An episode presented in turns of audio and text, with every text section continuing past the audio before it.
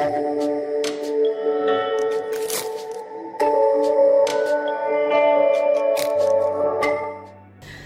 semua saudara-saudara terkasih di dalam Tuhan. Saya berdoa damai sejahtera dan sukacita memenuhi hati dan pikiran saudara. Saya ajak saudara melihat firman Tuhan di dalam Mazmur 121 ayat ke-1 sampai 3. Aku melayangkan mataku ke gunung-gunung. Dari manakah akan datang pertolonganku? Pertolonganku ialah dari Tuhan yang menjadikan langit dan bumi. Ia takkan membiarkan kakimu goyah, penjagamu tidak akan terlelap. Saudara, gunung-gunung pada masa-masa itu sering kali melambangkan tempat di mana orang bisa merasa dekat dengan Tuhan, di mana orang-orang datang dan menyembah Tuhan. Tempat-tempat yang tinggi yang melambangkan kediaman Tuhan. Tetapi Tuhan tidak dapat disalahartikan dengan gunung tersebut. Gunung-gunung tetap bukanlah Tuhan. Dan Daud mengenalinya.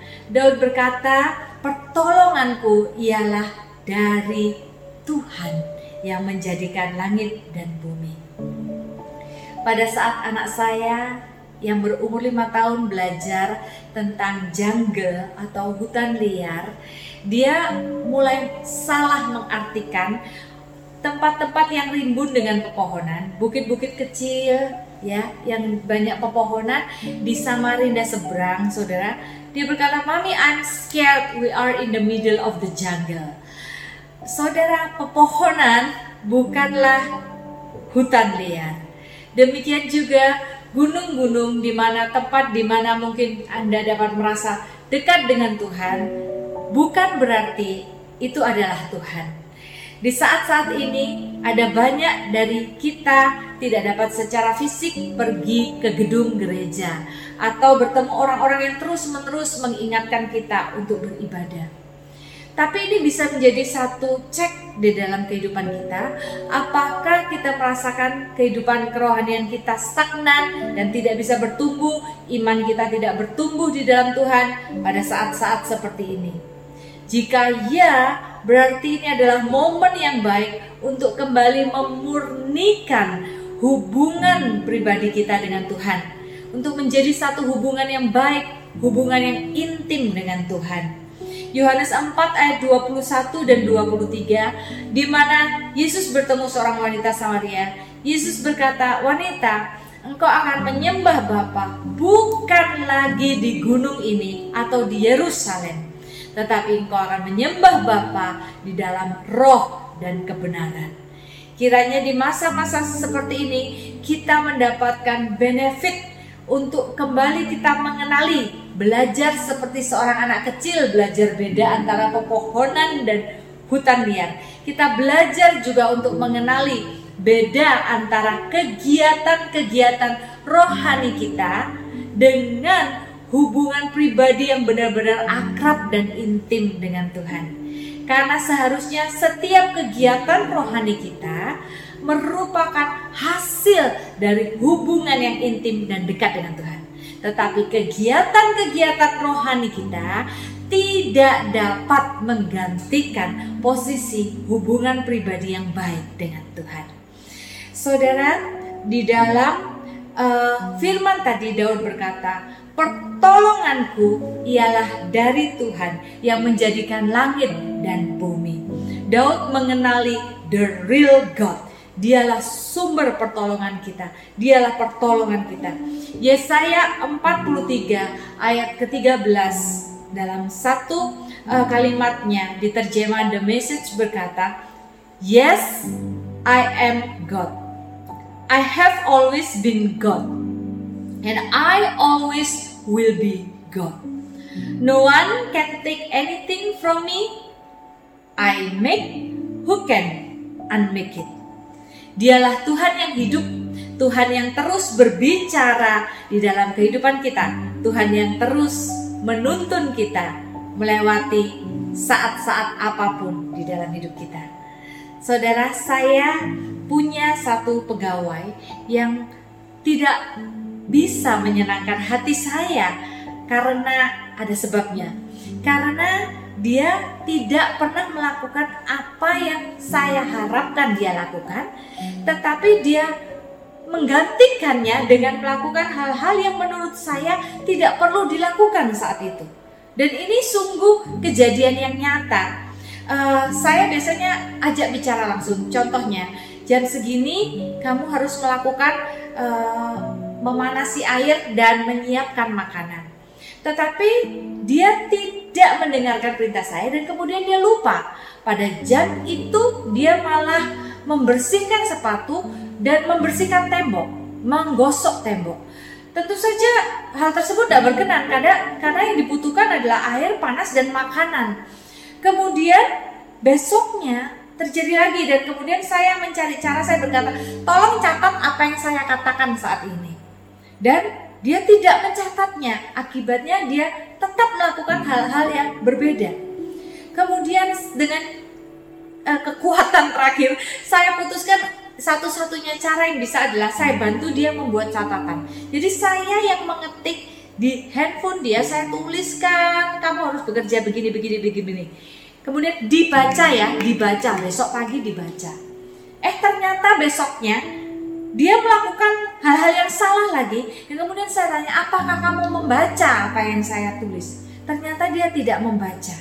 Pada saat saya kesal, tiba-tiba saya mas, masuk pikiran dalam hati saya. Seperti itulah sebetulnya. Kadang-kadang kita tidak dapat uh, melakukan hal yang benar atau hal yang benar-benar penting, benar-benar menyenangkan hati Tuhan.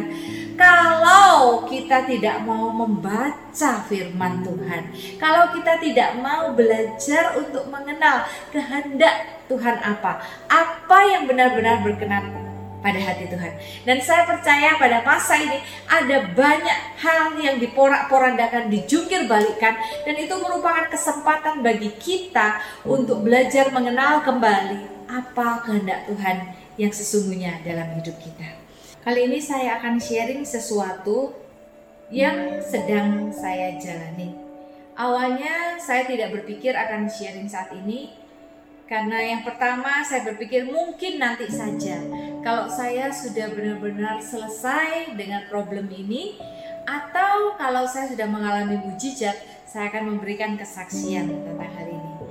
Dan ada juga intimidasi yang datang yang uh, di dalam pikiran saya berkata jangan-jangan kalau saya sharing sekarang nanti yang terjadi jauh dari yang saya harapkan malah akan menjadi batu sandungan mungkin diam-diam saja adalah jalan yang terbaik daripada nanti dikira mencari perhatian dengan kesaksian dan sebagainya, saudara.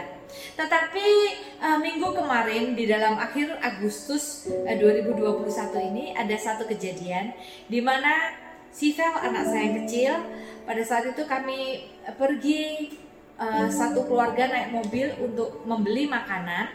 Kemudian pada saat pulang kami terjebak banjir dan suami saya tidak berani menerobos karena dia memperkirakan akan akan berbahaya.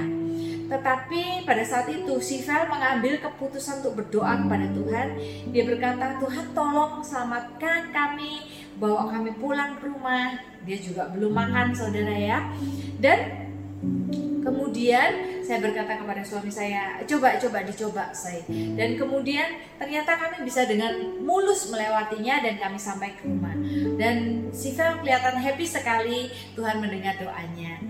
Esoknya pada saat Siva sekolah dan dia melakukan Zoom meeting dengan guru dan teman-temannya, tiba-tiba saya kaget dengan inisiatifnya sendiri. Dia panggil, Miss, Miss, Miss. Dia betul-betul uh, tunggu sampai missnya mendengar dia dan dia berkata uh, kemarin saya pergi cari makan dengan keluarga saya terjadi banjir dan seterusnya. Kemudian saya berdoa kepada Tuhan dan dia berkata Tuhan menjawab saya. Dan Tuhan selamatkan saya dan keluarga dan kami bisa pulang ke dan dia sangat bangga dengan hal itu. Dan hal itu sangat menyentuh hati saya. Saya pikir anak umur lima tahun begitu antusiasnya menceritakan kebaikan Tuhan. Dan saya juga teringat bagaimana Tuhan menolong saya sembilan tahun yang lalu di saat saya rindu punya anak dan uh, kami didiagnosis sulit untuk punya anak.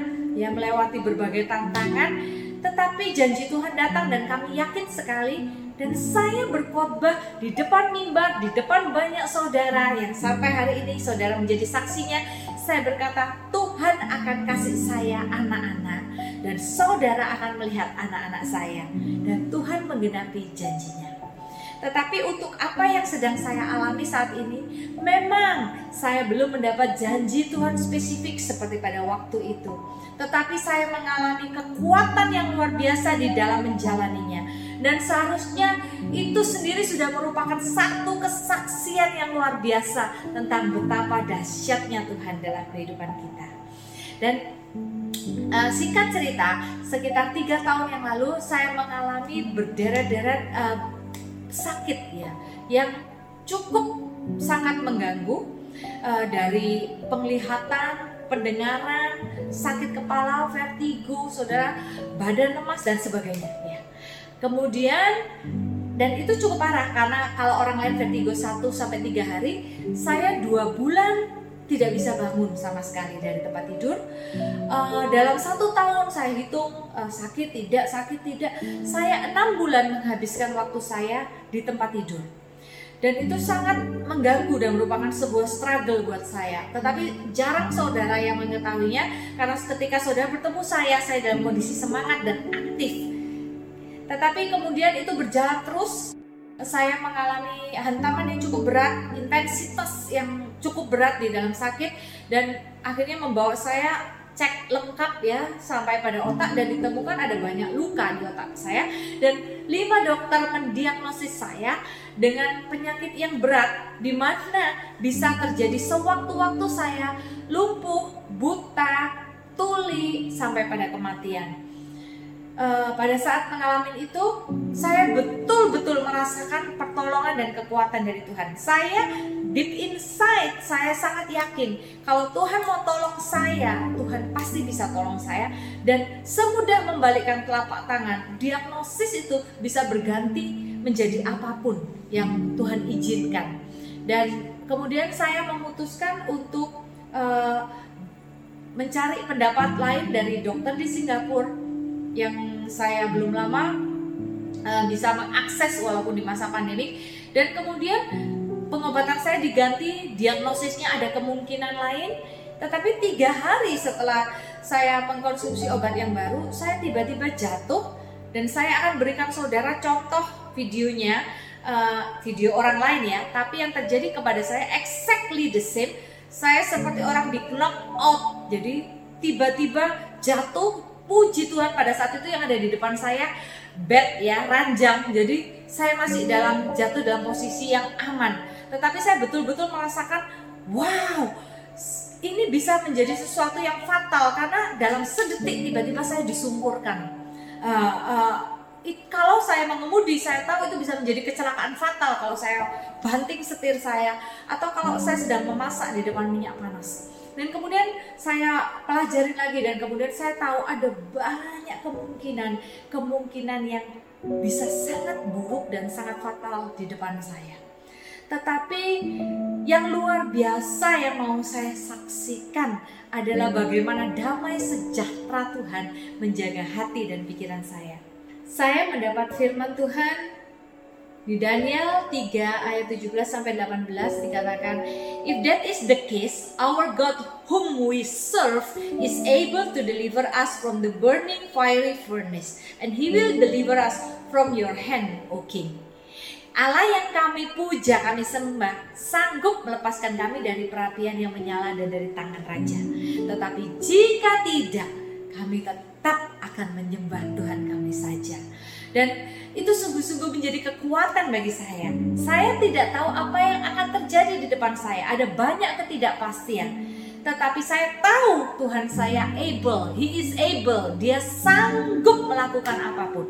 Tapi seandainya tidak, Dia tetap Allah yang saya sembah dan saya yakin Dia merancangkan yang terbaik dalam kehidupan saya.